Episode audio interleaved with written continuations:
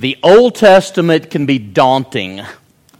There are difficult passages. Uh, there is a lot of time involved and cultural differences. And so it's not unusual for Christians to not feel very at home in the study of the Old Testament. Let me share with you three statements to think about as we begin. The Old Testament is in the New revealed and the New Testament is in the Old concealed. One more time. The New Testament is in the Old. The New Testament is in the Old concealed. And the Old Testament is in the New revealed. Got it? Here is another statement to think about. A person who claims to know the New Testament without having a proper understanding of the Old Testament really knows neither. A person that claims to have a good understanding of the New Testament without having an appropriate understanding of the Old Testament knows neither because the two go together.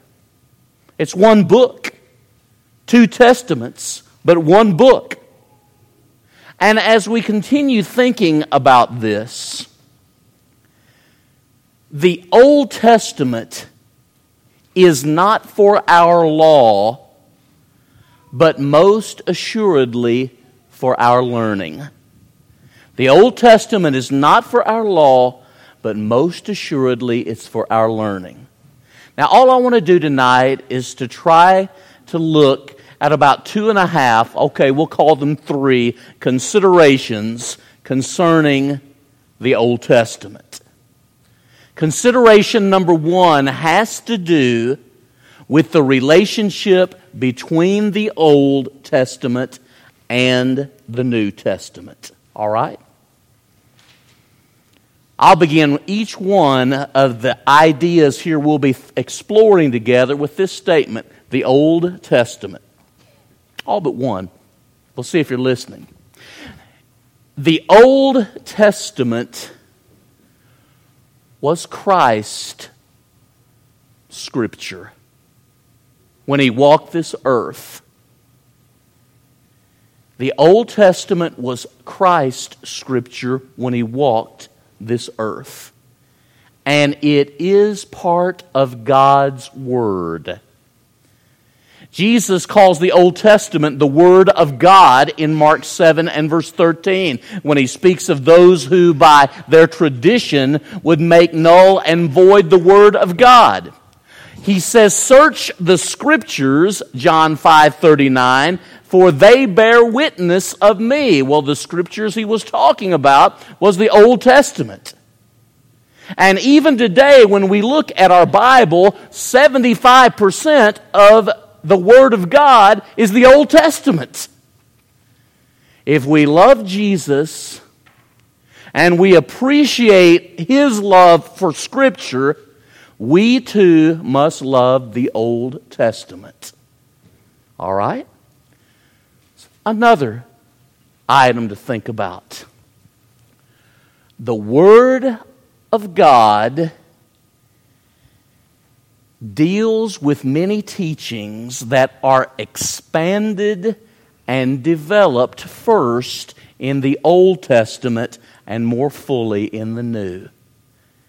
It makes no sense to say, I love the New Testament but never study the Old because isn't it the Old Testament that introduces us to God, to creation, to man, to sin, to the human family, to sacrifice, to the priesthood, to prophets, and on we go. Each one of these teachings first mentioned and developed in the Old Testament is more fully developed in the New, isn't it? But we really can't understand all that's involved in these things without the Old Testament. Third, the Old Testament God is the same as the New Testament God. God did not have a personality change between the Testaments. Sometimes people allege that in the Old Testament, God was a God of law, and then you talk sweetly, but in the New Testament, He's a God of love and grace. Yet, when you look at the Old Testament, some of the most majestic and vivid and beautiful passages about the love and grace of God are found in the Old Testament. And certainly, there are a number of mentionings of law and judgment in the New Testament, bringing me back to my very point. The God of the Old Testament is also the God of the New Testament.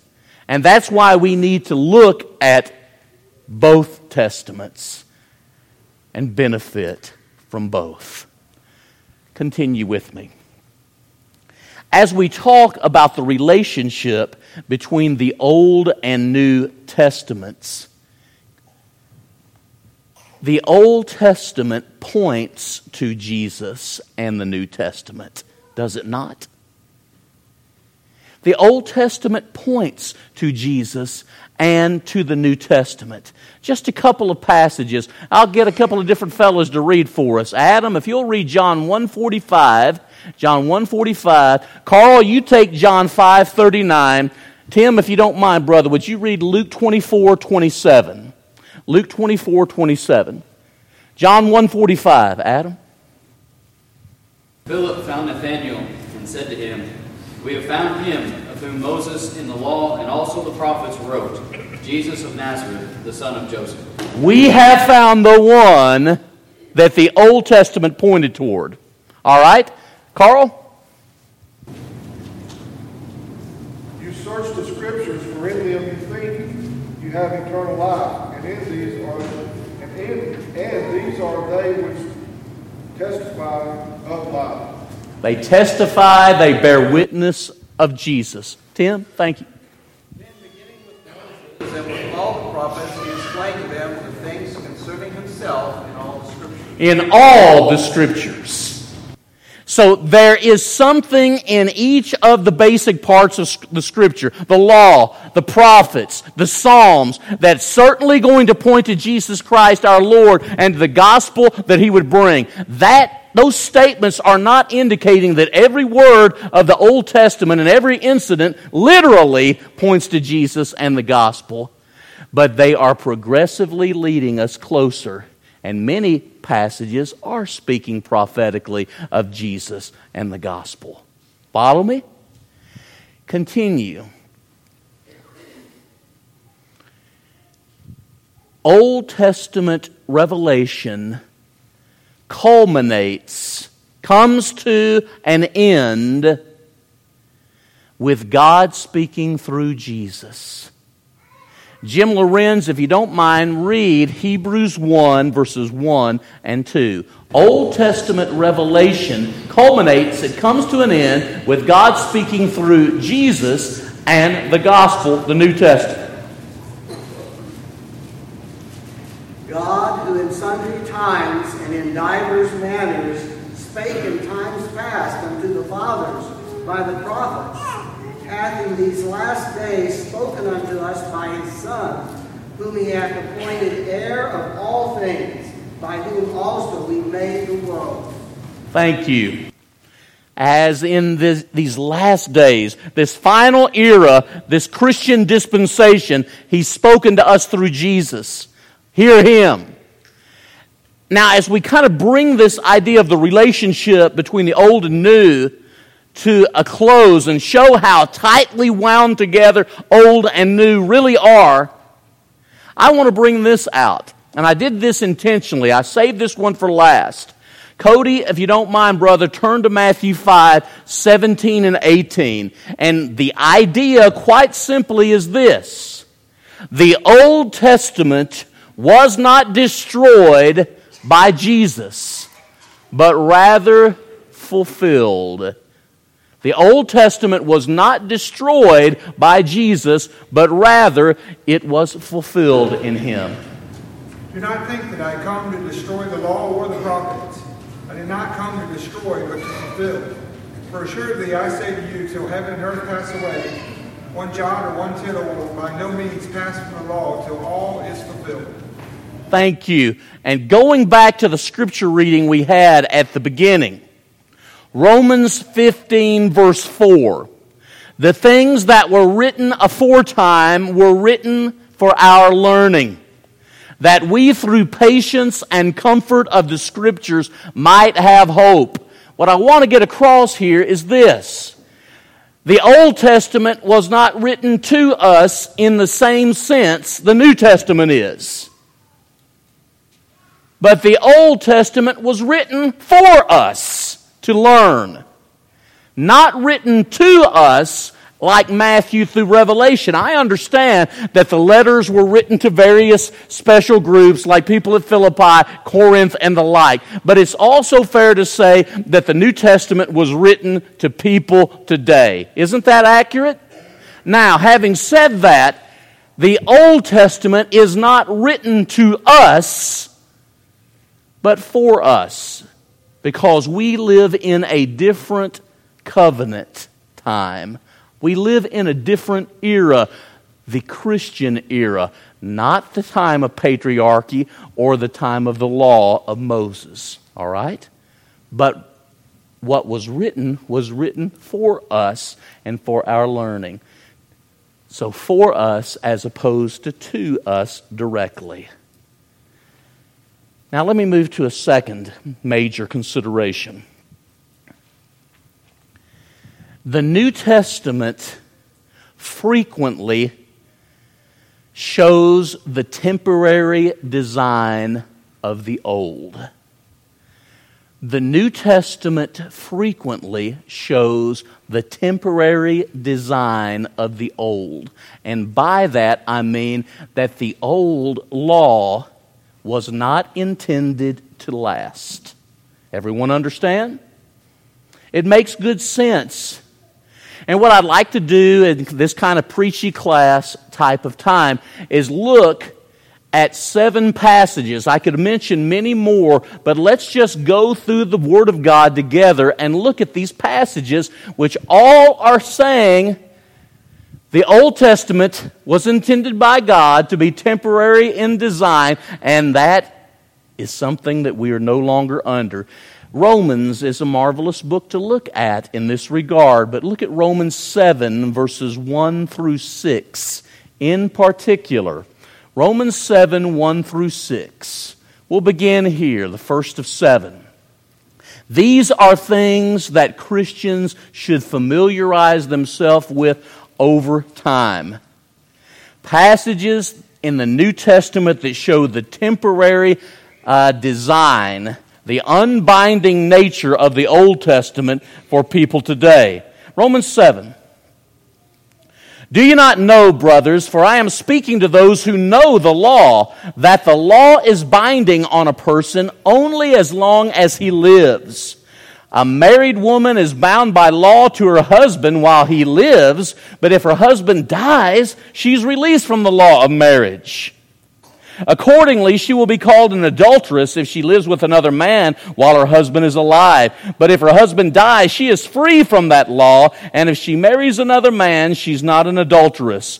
Likewise, my brothers, you also have died to the law through the body of Christ so that you may belong to another, to him who has been raised from the dead, in order that we may bear fruit for God. For while we were living in the flesh, our sinful passions, aroused by the law, were at work in our members to bear fruit for death. But now we are released from the law, having died to that which held us captive, so that we serve in the new way of the Spirit and not in the old way of the written Code, English Standard Version.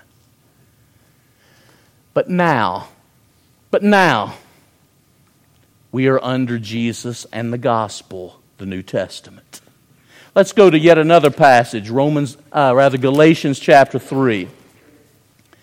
Galatians chapter 3. I'll try to give these in the order that we'll be examining them in your New Testament. Let's look at Galatians chapter 3. This is just a, sampling of some of the passages indicating that the Old Testament was to be temporary in design, and now something better has come along, something that had been in the mind of God from the beginning. Galatians 3 23 through 25. Now, before faith came, we were held captive under the law, imprisoned until the coming faith would be revealed.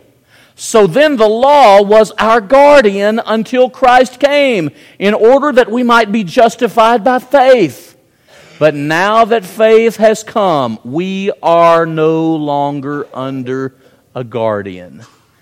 That's pretty strong, isn't it? The temporary design of the Old Testament, the law. Turn, if you will, to Ephesians. Look at Ephesians chapter 2. Consider verses 14 and 15 with me.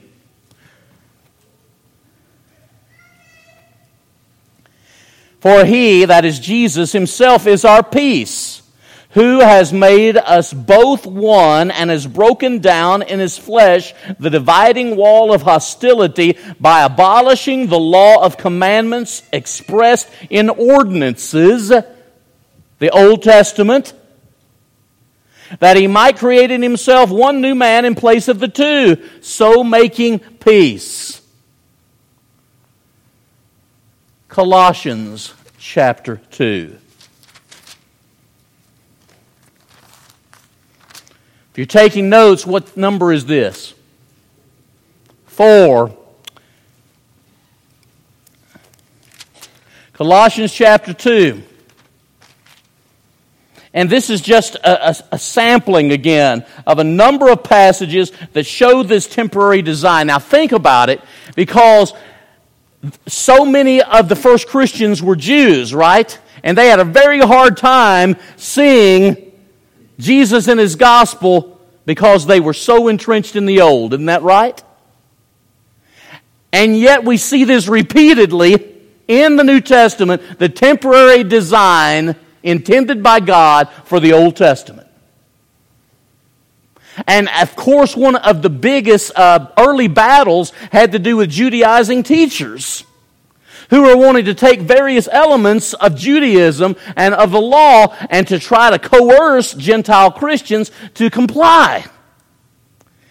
These passages show that is a no can do because of the temporary nature by divine design of the old law in the first place.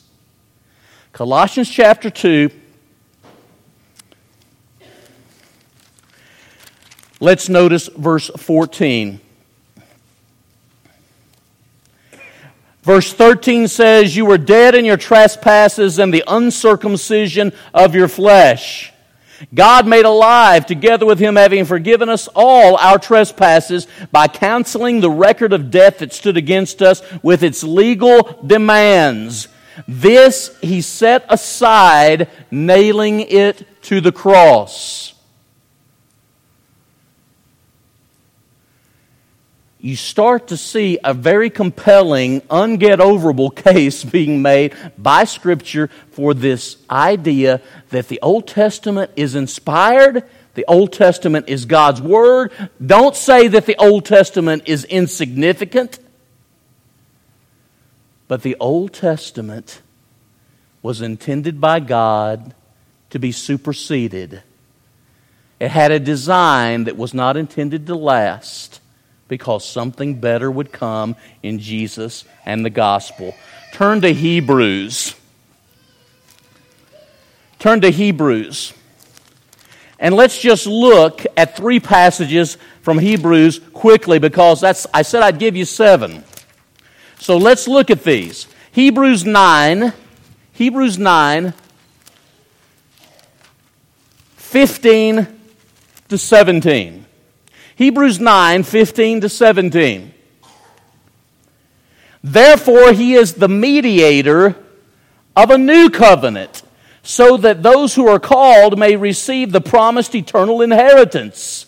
Since a death has occurred that redeems them from the transgressions committed under the first covenant. For where a will is involved, the death of the one who made it must be established. It a will takes effect only at death, since it's not in force as long as the one who made it is alive. All of this indicating things that should be very familiar to Christians, but often isn't.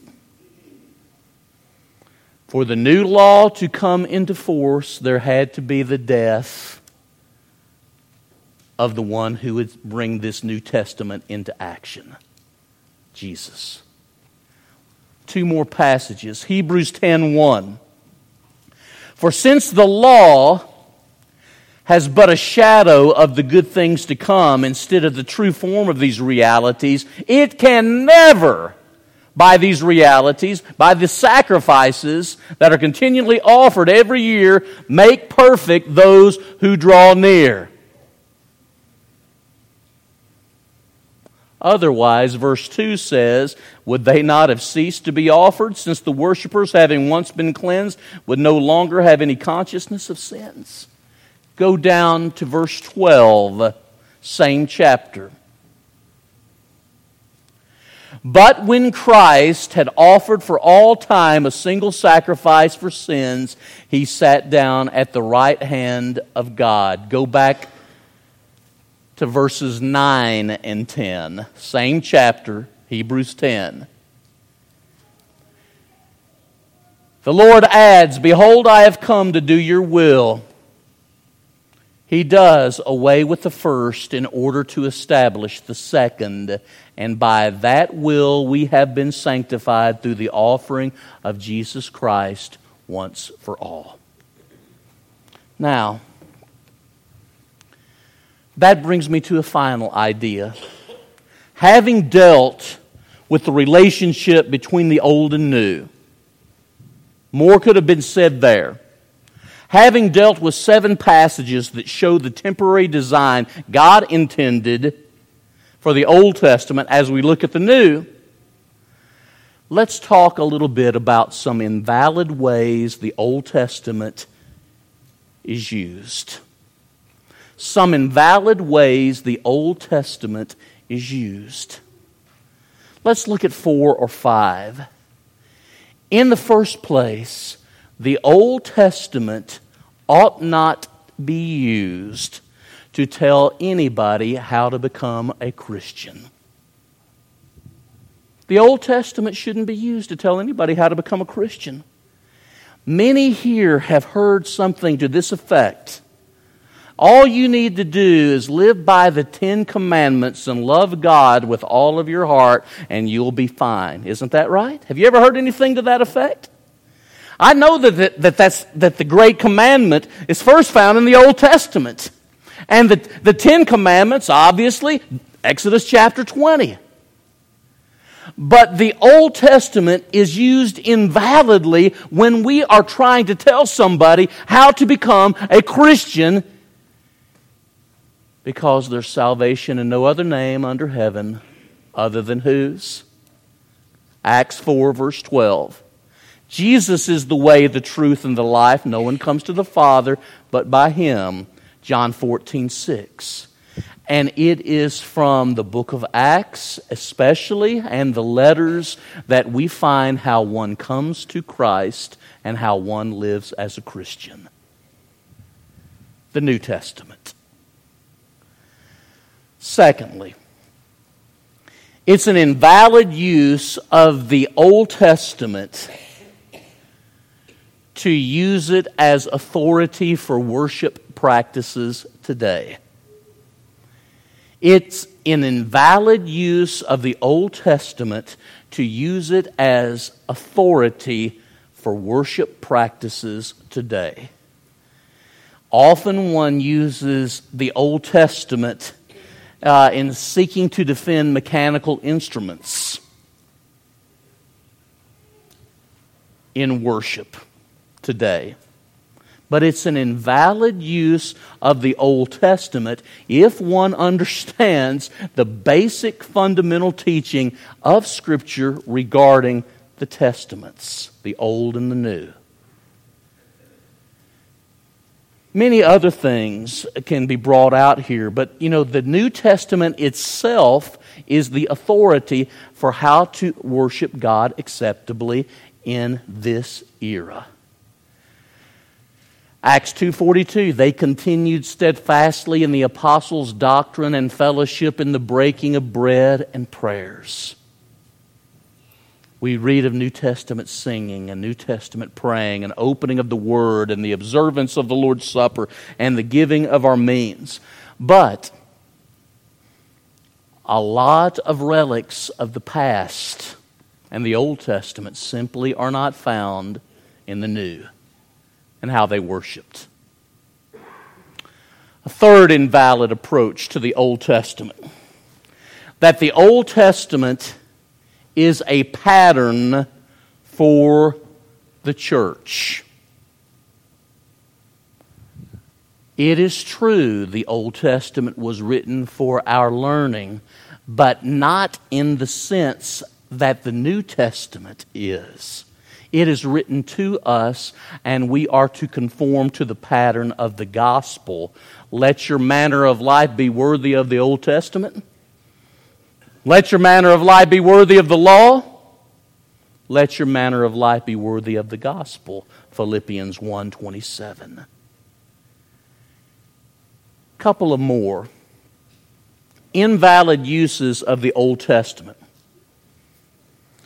One to think about it is an invalid use of the Old Testament, in my judgment, to study the Old Testament with no regard whatsoever for the New. It is an invalid use of the Old Testament to study it with no regard whatsoever for the New. Waylon, you handy? You don't mind reading one for me, do you? 2 Timothy 1, verses 9 and 10. Before you do it, some people can look at the Old Testament. Man, and it's, you know, if it's daunting to some of us and it can be confusing and it has to do with so many cultures, so many battles, so many kings, so many prophets, so many problems, some people just eat that stuff up. Now read 2 Timothy 1 9 and 10. And the study of the law, the study of the Old Testament should do what? Read, please. Who saved us and called us to a holy calling, not because of our works, but because of his own purpose and grace, which he gave us in Christ Jesus before the ages began, and which now has been manifested through the appearing of our Savior, Christ Jesus, who abolished death and brought life and immortality to light through the gospel. Our study of the Old Testament should be understanding the progressive revelation concept. God gradually unfolded His Word. But I don't want to be an expert in the piecemeal and forget the point that the piecemeal pointed to the Lord. That brings me to a fifth area. It is an invalid use of the Old Testament to use it to try to impress people with our knowledge rather than to express love for God and the fact that we want to know Him better. As a preacher, I can struggle with this, and I suspect I am not alone. In fact, I know that I'm not. But any good thing can be twisted and perverted because of pride, can it? And I think that Old Testament knowledge is one of those areas where some people have probably let it make their head big, but I'm not sure it's made their heart bigger and closer to Jesus. Do not misunderstand me. I am not saying that ignorance of the Old Testament is okay, but I suspect you can know all the kings of the northern kingdom and all the kings of the southern kingdom and all of the judges and still not live right by, with God. But only when that information helps people to know God better, to love Him more, and to serve Him more greatly. That's what God wants His Word to do. Amen? So don't say Mike is discouraging our kids from learning kings or judges. Mike is not. Mike is also encouraging our kids to make sure they know why God put judges in the first place in the Bible and know why there's kings and know why the Lord is our ultimate judge and why He's the King of Kings. That is why we study the Old Testament. Thank you for listening. Let's all pray. God, thank you for the time that we've been able to think about your word as a whole, and yet even the two big parts that make the whole Bible, the Bible as we know it, the Old Testament and the New.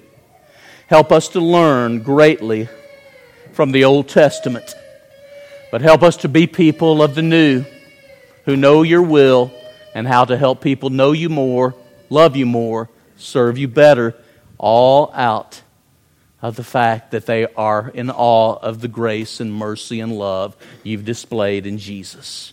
In Christ's name, amen. We're about to sing our song of encouragement tonight, and the New Testament tells one how to become a Christian. When you look at the New Testament, it speaks of the necessity of faith, Hebrews 11 and verse 6. It speaks of the necessity of repentance, Acts 17:30 and turning from the old ways of sin and wanting to go God's way. It speaks of the necessity of baptism. Acts 2:38. Repent and be baptized every one of you for the forgiveness of sins if there were never another passage in the New Testament about salvation than those three, we would still need to be people who express faith and repentance and were baptized for the forgiveness of our sins. That would be enough, wouldn't it? But God has given us so much more.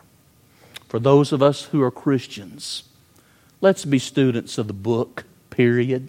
Amen. But let's also make it a point to especially try to master the New Testament so that the New Testament will master our lives. Let's stand and sing.